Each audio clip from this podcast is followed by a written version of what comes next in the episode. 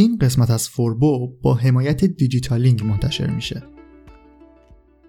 مدرسه دیجیتالینگ یه سایت آموزشیه که بهتون کمک می‌کنه مهارت‌های جدید در حوزه دیجیتال مارکتینگ به دست بیارید. محتواهایی که توی دیجیتالینگ منتشر میشه خیلی منظم دسته‌بندی شدن و شما می‌تونید در قالب roadmap ها یا همون نقشه راه های مختلف برید و با شاخه های مختلف بازاریابی دیجیتال آشنا بشید. تیم دیجیتالینگ در کنار این roadmap هایی که دارن کتاب الکترونیک و دوره آموزشی و همینطور پادکست هم تولید می‌کنن. پادکستشون هم توی همه app های پادگیر منتشر میشه و توی Castbox و Apple Podcast و جاهای دیگه می‌تونید دیجیتالینگ رو search کنید و پیداشون کنید.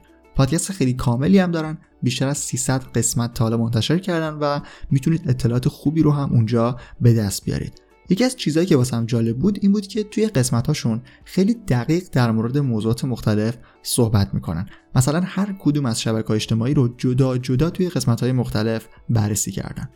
یکی از ویژگی های مهم این مجموعه اینه که آموزش هاشون تجربه محوره. علیرضا ابراهیمیان مؤسس دیجیتالینگ به همراه تیمش هر روز روی های مختلف بازاریابی دیجیتال کار می‌کنن و بر اساس تجربه هایی که به دست میارن و اشتباهاتی که داشتن محتوا برای دیجیتالینگ آماده می‌کنن. برای خوندن مقاله های آموزشی و دیدن دوره ها و محتواهایی که دیجیتالینگ تولید می‌کنه حتما به سایتشون سر بزنید. digitalink.org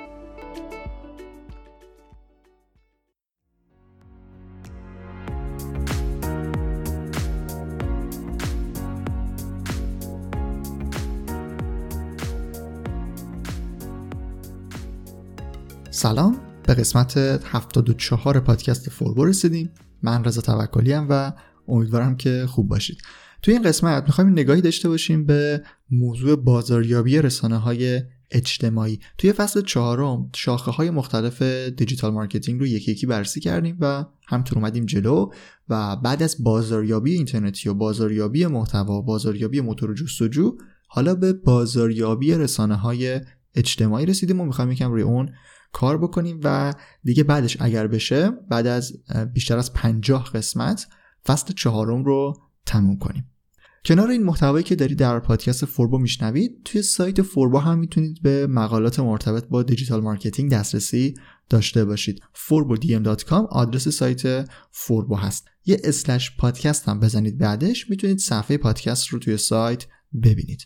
خب حالا بریم دیگه سراغ موضوع این قسمت social media marketing یا به اختصار SMM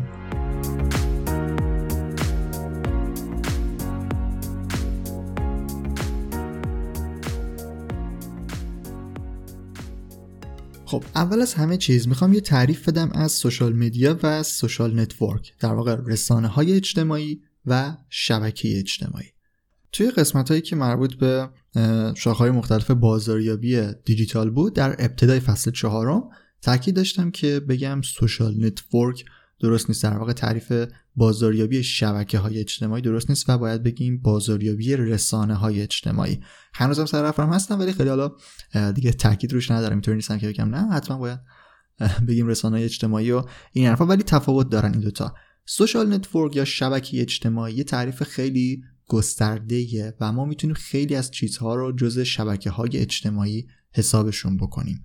در واقع اگر هزار سال پیشم آدما دور هم جمع می شدن و با هم گفتگو می کردن اون جایی که دور هم جمع می شدن می شد یک شبکه اجتماعی. همین الان هم توی کافه ها و جاهای مختلف وقتی گروهی از آدما دور هم جمع میشن و صحبت می‌کنن اون جمع یه جور اون جمع هم یه جور شبکه اجتماعی. حالا توی تعریف آنلاین توی توی فضای وب اون بستری که باعث میشه افراد کنار هم قرار بگیرن و با هم تبادل نظر داشته باشن و اطلاعاتشون رو با هم در واقع share بکنن به اشتراک بگذارن اونجا هم میشه شبکه اجتماعی یا social network به این خاطر خیلی از جاها خیلی از سایت ها خیلی از سرویس هایی که در اینترنت وجود دارن به نوعی شبکه اجتماعی هستن. مثل چی؟ مثل سرویس های وبلاگ دهی اینا هم شبکه اجتماعی هم. مثل انجمن های اینترنتی اینا هم شبکه اجتماعی و چیزهای مختلف و این که خیلی مهم پیام رسان ها هم شبکه اجتماعی هستن مسنجر هایی که مثلا ما روی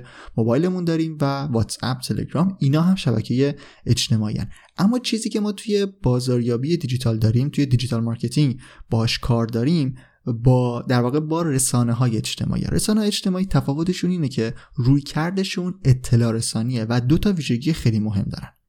توی رسانه های اجتماعی همه افراد می‌تونن مشارکت بکنن و اطلاعات خودشون رو با بقیه هم به اشتراک بذارن چیزی که با social network هم مشترکه. اما توی social media مطالبی که منتشر میشه اطلاعاتی که به اصطلاح پست میشه و بازنشر میشه به صورت مستقیم توی گوگل و موتورهای جستجو ایندکس میشن. و مثلا وقتی ما میگیم که تلگرام یا واتس اپ مثلا رسانه اجتماعی نیست به این خاطری که شما هر چیزی که توی اون تولید بکنید در واقع تولید محتوایی که توی اون داشته باشید فقط محدود به همون فضای اون در واقع پیام رسانه. شما چیزی که می نویسید توی واتس اپ و برای کسی میفرستید فقط برای اون شخص قابل دیدنه یا نهایتش مثلا برای چند نفری که توی گروه با شما هستن. و اون مطلب از فضای واتس اپ از فضای گوشی شما بیرون نمیره. ولی توی رسانه های اجتماعی مثلا شما توی فیسبوک چیزی بنویسید یا توی توییتر چیزی بنویسید توی لینکدین و شبکه اجتماعی توی رسانه های اجتماعی مختلف این توی همه موتورهای جستجو قابل ایندکس شدنه و مطلب شما محتوای شما به نوعی توی آرشیو اینترنت انگار داره ثبت میشه. به این خاطر که سوشال مدیا برای ما اهمیت داره در بحث بازاریابی دیجیتال. نکته دیگهش اینه که در واقع بحث UGC هست User Generated Content محتوایی که همه افراد می‌تونن توی تولید اون سهم داشته باشن. در واقع سرویس هایی که به کاربرها اجازه میدن که هر کسی یک صفحه برای خودش بسازه و اطلاعات خودش رو منتشر بکنه. توی بعضی از سوشال نتورک ها این قابلیت برای ما در دسترس نیست و مثلا شما می‌تونید به به وارد یک کامیونیتی بشید وارد یک گروهی از افراد بشید و تنها اظهار نظر بکنید. خودتون مثلا نمی‌تونید بیاید و به اصطلاح تاپیک جدیدی رو ایجاد بکنید. پس به صورت کلی در بازاریابی دیجیتال ما با سوشال مدیا یا رسانه های اجتماعی کار داریم. رسانه هایی که هر کدوم ماهیت خاص خودشونو دارن و برای نوع خاصی از محتوا در واقع شخصی سازی شدن. این به این معنی نیست که توی مثلا رسانه اجتماعی مختلف نمی‌تونیم از مدل های مختلف محتوا استفاده بکنیم. منظورم اینه که هر رسانه اجتماعی در واقع برای یک مدل محتوای خاص شخصی سازی شده و روی کردشون هدفشون در واقع این بوده که اون محتوا رو تارگت قرار بدن و روی اون کار بکنن. به همین خاطر در اولین قدم برای بازاریابی رسانه اجتماعی ما باید ماهیت اون رسانه های اجتماعی رو بشناسیم و بدونیم که دقیقا برای چه مدل محتوایی شخصی سازی و آماده شدن. یه نکته که باید بهش توجه داشته باشیم اینه که با اینکه رسانه های اجتماعی مختلف الان تقریبا به ما اجازه میدن که توی فرم های مختلف محتوا در واقع چیزی رو پست بکنیم. باید این نکته رو در نظر داشته باشیم که اثرگذاری مدل های محتوا توی این رسانه اجتماعی متفاوته و اگر ما ماهیت هر کدوم از رسانه اجتماعی رو بدونیم و بدونیم که در واقع برای چه مدل محتوایی ساخته شدن اون موقع می‌تونیم در واقع کار اثرگذارتری رو در فرآیند بازاریابی رسانه اجتماعیمون داشته باشیم. به همین خاطر بریم با ماهیت چند از رسانه های اجتماعی مهم و تاثیرگذار برای فعالیت در مسیر بازاریابیمون آشنا بشیم و ببینیم هر کدوم برای چه مدل محتوایی مناسبه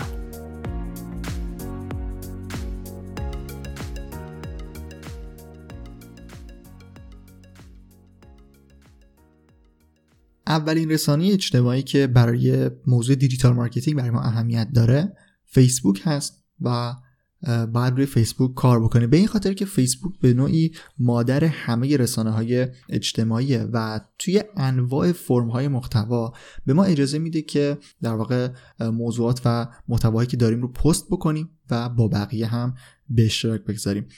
فیسبوک در اول کار برای دوستیابی در واقع ساخته شد. اما خیلی زود اومد این فضا رو در واقع بخش پرسونال و بیزینس خودش رو تفکیک کرد و با ساختن پیج ها پیج های مختلفی که برای کسب و کارها بودن اومد یک تفاوتی بین صفحه شخصی و کسب و کارها ایجاد کرد و امکانات خیلی خوبی رو در اختیار کسب و کارها و بیزینس های مختلف قرار داد.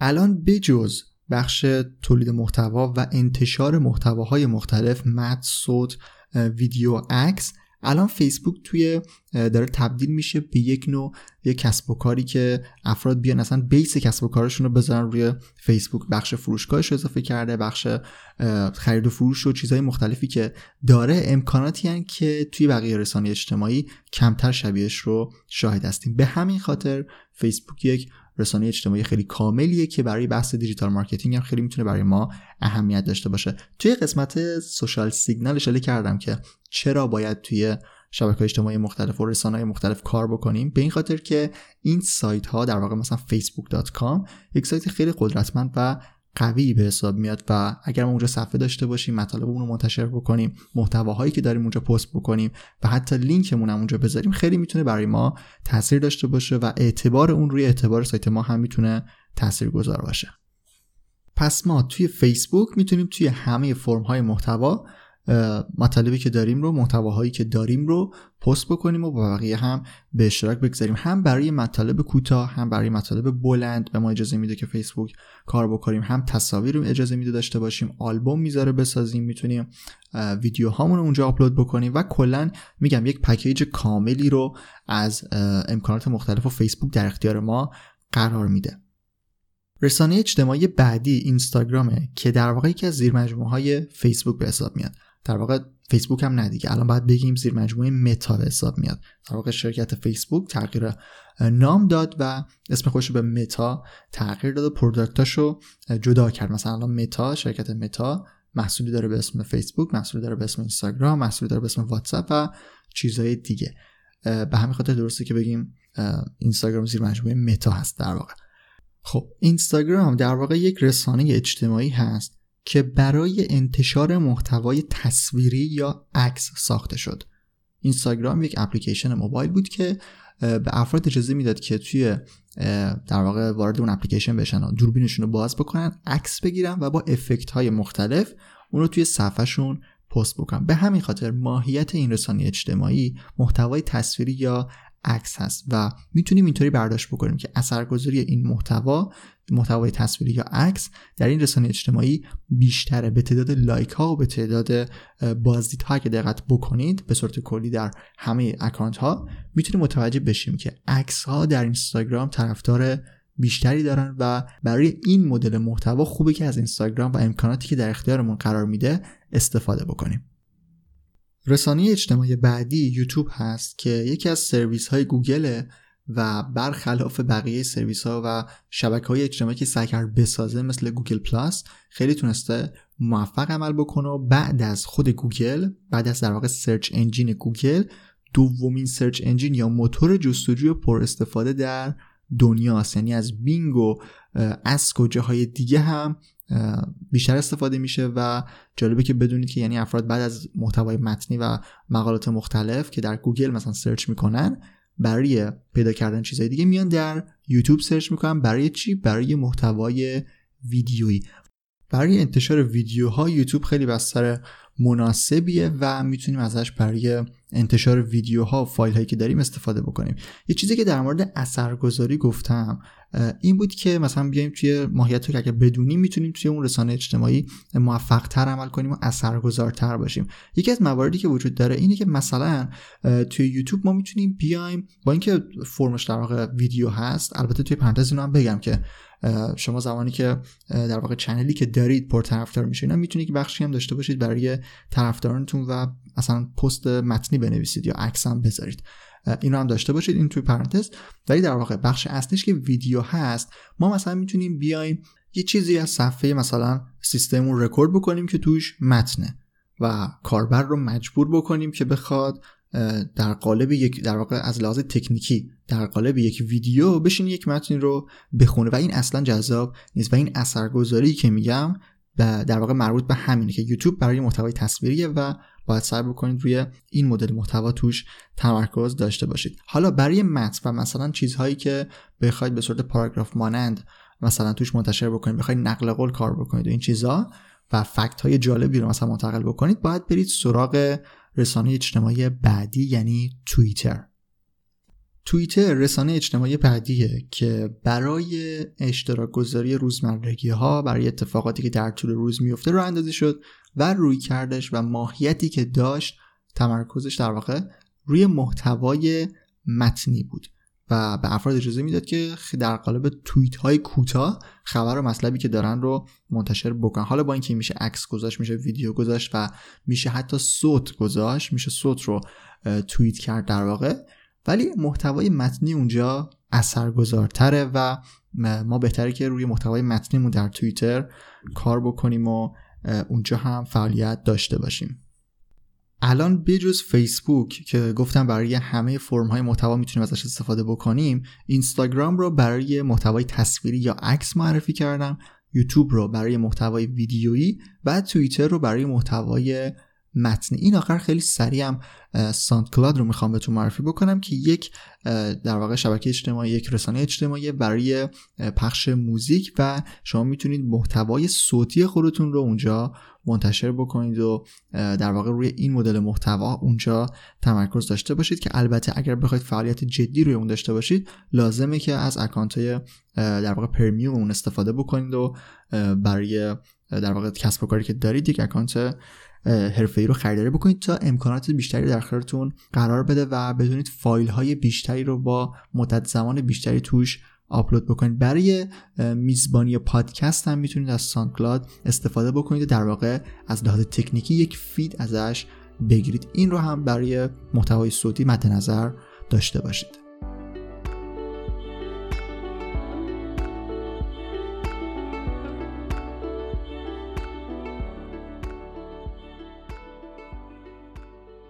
توی قسمت های قبلی که مربوط به بهینه سازی موتور جستجو بود از اهمیت اینکه چرا باید توی رسانه اجتماعی مختلف فعالیت داشته باشیم بهتون گفتم و در واقع اهمیتش رو گفتم و اینا. توی این قسمت هم می‌خوام اشاره بکنم که ما توی رسانه های اجتماعی مختلف و زیادی می‌تونیم فعالیت بکنیم و چیزایی هستن که فرم های مختلف رو در اختیار ما قرار میدن و مثلا اگر بخوام اشاره بکنم در واقع مثال بزنم در واقع پینترست رو داریم که مثل اینستاگرام می‌تونیم باش برخورد بکنیم مثلا یا ردیت رو داریم که می‌تونیم برای محتوای متنی و همینطور محتوای تصویری یا عکس بازم ازش استفاده بکنیم. لینکدین رو داریم که می‌تونیم با روی کرده معرفی کسب و کارمون بیایم مثلا مقاله های مختلفی رو اونجا منتشر بکنیم و در واقع برای محتوای متنی ازش استفاده بکنیم. حالا اینا رو دیگه اشاره نکردم و فقط می‌خواستم بگم که بدونید روی رسانه اجتماعی مختلفم بهتره که کار بکنید حالا من اصلیاش رو گفتم در واقع اونایی که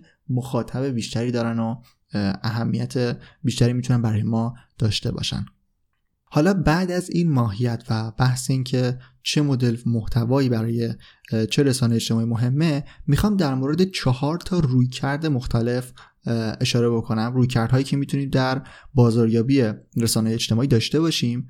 و روی کردم که میگم منظورم نیست که هر کسب و کاری باید یکیش رو انتخاب بکنه و مثلا روی یکیش کار بکنه. نه اینطوری نیست. در واقع اون کسی می‌تونه موفق کار بکنه در واقع اون کسب و کاری می‌تونه توی رسانه های اجتماعی فعالیت بهتری داشته باشه و در واقع بگیم بازاریابی بهتری داشته باشه که بتونه توی همه این روی کردها توی همه این شاخه ها یک فعالیتی داشته باشه و یک تعادلی رو بین اینها ایجاد بکنه. توی قسمت 36 پادکست فوربو یه موضوعی داشتیم تحت عنوان این که تعریف دقیق مارکتینگ یا بازاریابی چیه. و اونجا به این نکته اشاره کردم که به صورت کلی می‌تونیم هدف برندسازی و فروش رو جز اهداف اصلی و تعریف اصلی مارکتینگ بدونیم. توی رسانه های اجتماعی هم در واقع ما باید دنبال این دو هدف باشیم. و این روی هایی که می‌خوام بهتون اشاره بکنم در واقع ترکیبی از این دو تا هدف اصلی و در واقع تعریف اصلی marketing هستن که باید توی رسانه اجتماعی هم به دنبال اونا باشیم. اولین رویکرده که می‌تونیم داشته باشیم رویکرده اطلاع رسانیه. ما باید بیایم در مورد موضوعات مختلفی که مربوط به کسب و کارمون میشن افراد و کاربرها و در واقع مشتری هایی که داریم مشتری های حالا یا اصلیمون یا مشتری های احتمالیمون مشتری های مشکوکمون چیزهای مختلف که باز ارجا میدم به قسمت های قبلی پادکست که اگر گوش نکردی برید گوش بدید قسمت یادم نیست چی بود؟ قسمت نردبان وفاداری. حالا هر مدل کاربری که داریم با اطلاع رسانی می‌تونیم اون رو به کسب و کارمون نزدیکتر بکنیم و در مورد موضوعات مختلف بهش اطلاعات بدیم. اطلاع رسانی منظورم نیست که حالا حتما بیایم خبرهای خود کسب و کارمون رو منتشر بکنیم. نه. مثلا در خصوص موضوع کسب و کارمون می‌تونیم بیایم یه چیزی رو به کاربر یاد بدیم یه چیزی بهش اضافه بکنیم راهنماییش بکنیم یک اطلاعاتی رو بهش بدیم یک فکتی رو بهش بدیم یک به اصطلاح تاریخچه یک به یه چیزی رو بهش در واقع اضافه بکنیم. در واقع توی روی کرد اطلاع رسانی ما با محتوا کار می‌کنیم و تولید محتوا رو در رسانه اجتماعی در واقع اولویت خودمون قرار میدیم. نکته که باید توجه داشته باشیم در بخش اطلاع رسانی اینه که ما باید از قابلیت های هر سوشال مدیا به درستی استفاده بکنیم. مثلا وقتی که اینستاگرام به ما اجازه انتشار استوری میده یا به ما اجازه میده که پست هایی رو به صورت اسلایدی پشت سر هم داشته باشیم باید به اینا آگاه باشیم و یه طوری خیلی قشنگ مثلا بیایم توی طرحهای گرافیکیمون توی الگو و تم رنگی که داریم از این قابلیت ها در واقع از این فضایی که در اختیار ما قرار گرفته استفاده بکنیم و یک خروجی با کیفیتی رو در این چارچوب در این فرمتی که هر سوشال مدیا در اختیار ما قرار میده به کاربرمون نشون بدیم و اونا رو در واقع منتشر کنیم.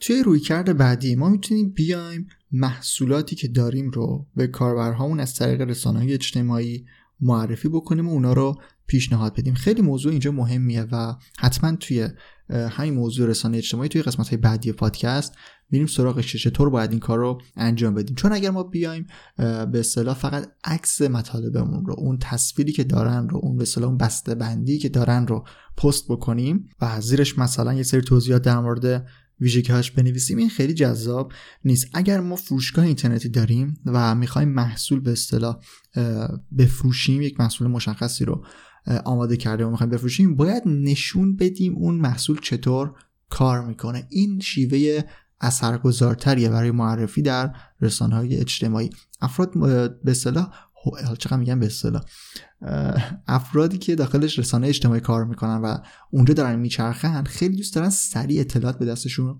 برسه. خیلی شاید حوصله نداشته باشن بخوان مثلا یک پاراگراف در مورد ویژگی های اون محصول بخونن. خیلی می‌خوان واضح و مشخص کارکرد اون محصول رو به صورت تصویری در این رسانه اجتماعی مثلا ببینن. می‌خوان داخل اینستاگرام بیان و خیلی راحت ببینن این این چیزی که شما می‌خواید بفروشید به چه دردی می‌خوره. بهتره که روی کردمون در معرفی و پیشنهاد محصول این باشه که نشون بدیم محصول ما چطور کار می‌کنه و یا اون رو در حالت استفاده شده به کاربر نشون بدیم. مثلا اگر کار پوشک انجام می‌دید اگر همینطوری اون پوشک رو مثلا تن مانکن بکنید یا روی زمین بذاریدش عکس بگیرید این خیلی جذاب نیست. ولی اگر تن یک مدلی بکنید و عکسای قشنگی ازش بگیرید اون باعث میشه که به اصطلاح اثرگذارتر باشه برای شما.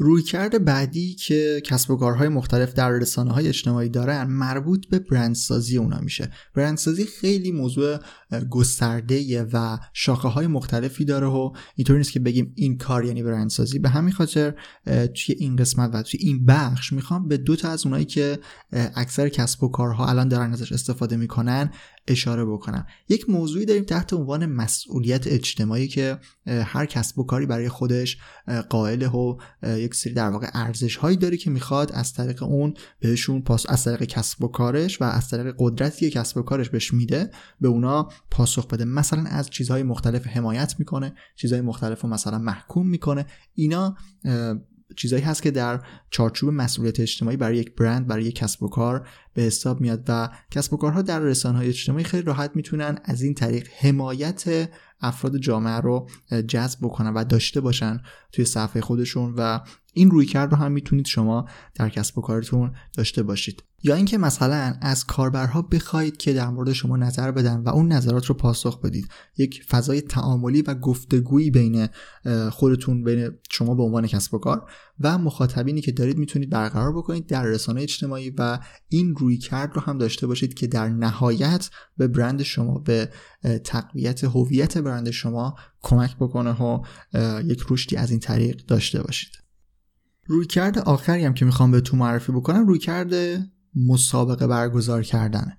توی رسانه اجتماعی به واسطه اینکه طیف گسترده ای از افراد و کاربرهای مختلف رو می‌تونید داشته باشید مسابقه خیلی می‌تونه جذاب باشه و هم کاربرها رو با کسب و کار شما درگیر بکنه و به اصطلاح نرخ تعامل یا engagement rate شما رو بالا ببره که حالا توی قسمت های بعدی حتما بهتون معرفیش می‌کنم به صورت کامل. ولی به صورت کلی خیلی موضوع جذابیه و الان مخصوصا در توییتر یک فایل های GIF ی هست که مثلا به صورت random داره یک سری تصاویر رو پخش می‌کنه و مثلا از افراد میگن که به افراد در واقع میگن که اسکرین شات بگیرید و مثلا بگین چه موضوعی بوده چه تصویری بوده چه محصولی بوده و اونو مثلا پست بکنید و قرعه کشی میشه و جایزه میدن و از این چیزا. و این موضوع مثلا خیلی الان در توییتر trend ه و کسب و کارهای مختلف دارن ازش استفاده می‌کنن. در اینستاگرام هم به همین صورت پستایی که میگن برای دوستاتون بفرستید و کارهای مختلفی که باید انجام بدید. به صورت کلی مسابقه برگزار کردن هم در رسانه اجتماعی یک هدف مهمیه که کسب و کارهای مختلف اون رو در رسانه اجتماعی دنبال می‌کنن و شما هم می‌تونید این رویکرد رو در کنار سه رویکرد قبلی داشته باشید.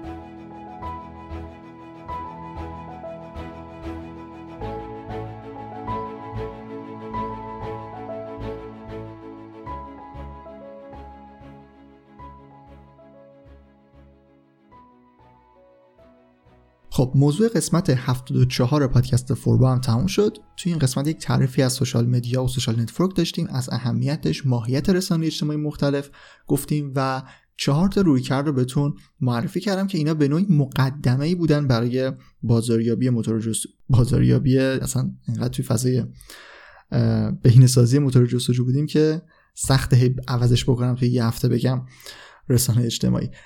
آره دیگه. توی رسانه اجتماعی اینا مقدم است و باز هم مثل پرونده بازاریابی موتور جستجو چند قسمت رو در خصوص رسانه های اجتماعی هم داریم و فصل چهارم همینطور با این موضوع ادامه میدیم و احتمالا دیگه آخرین موضوع و پرونده ای هست که در فصل چهارم پادکست اون رو داریم و امیدوارم که بعدش دیگه بریم سراغ فصل پنجم با موضوعات جدید و ساختار جدید و شاید چیزای هیجان انگیزتر سایت فوربو رو هم سر بزنید حتما. forbodm.com اونجا هم کلی مقاله مسی در خصوص digital marketing وجود داره. لینک مقالات مرتبط رو هم در قسمت توضیحات همین پادکست می‌تونید پیدا بکنید و از اون طریق وارد سایت بشید. اگر محتوای پادکست براتون مفید بود خیلی کمک بزرگی می‌کنید به فوربو اگر اون رو به دوستانتون معرفی بکنید و واسه شون بفرستید.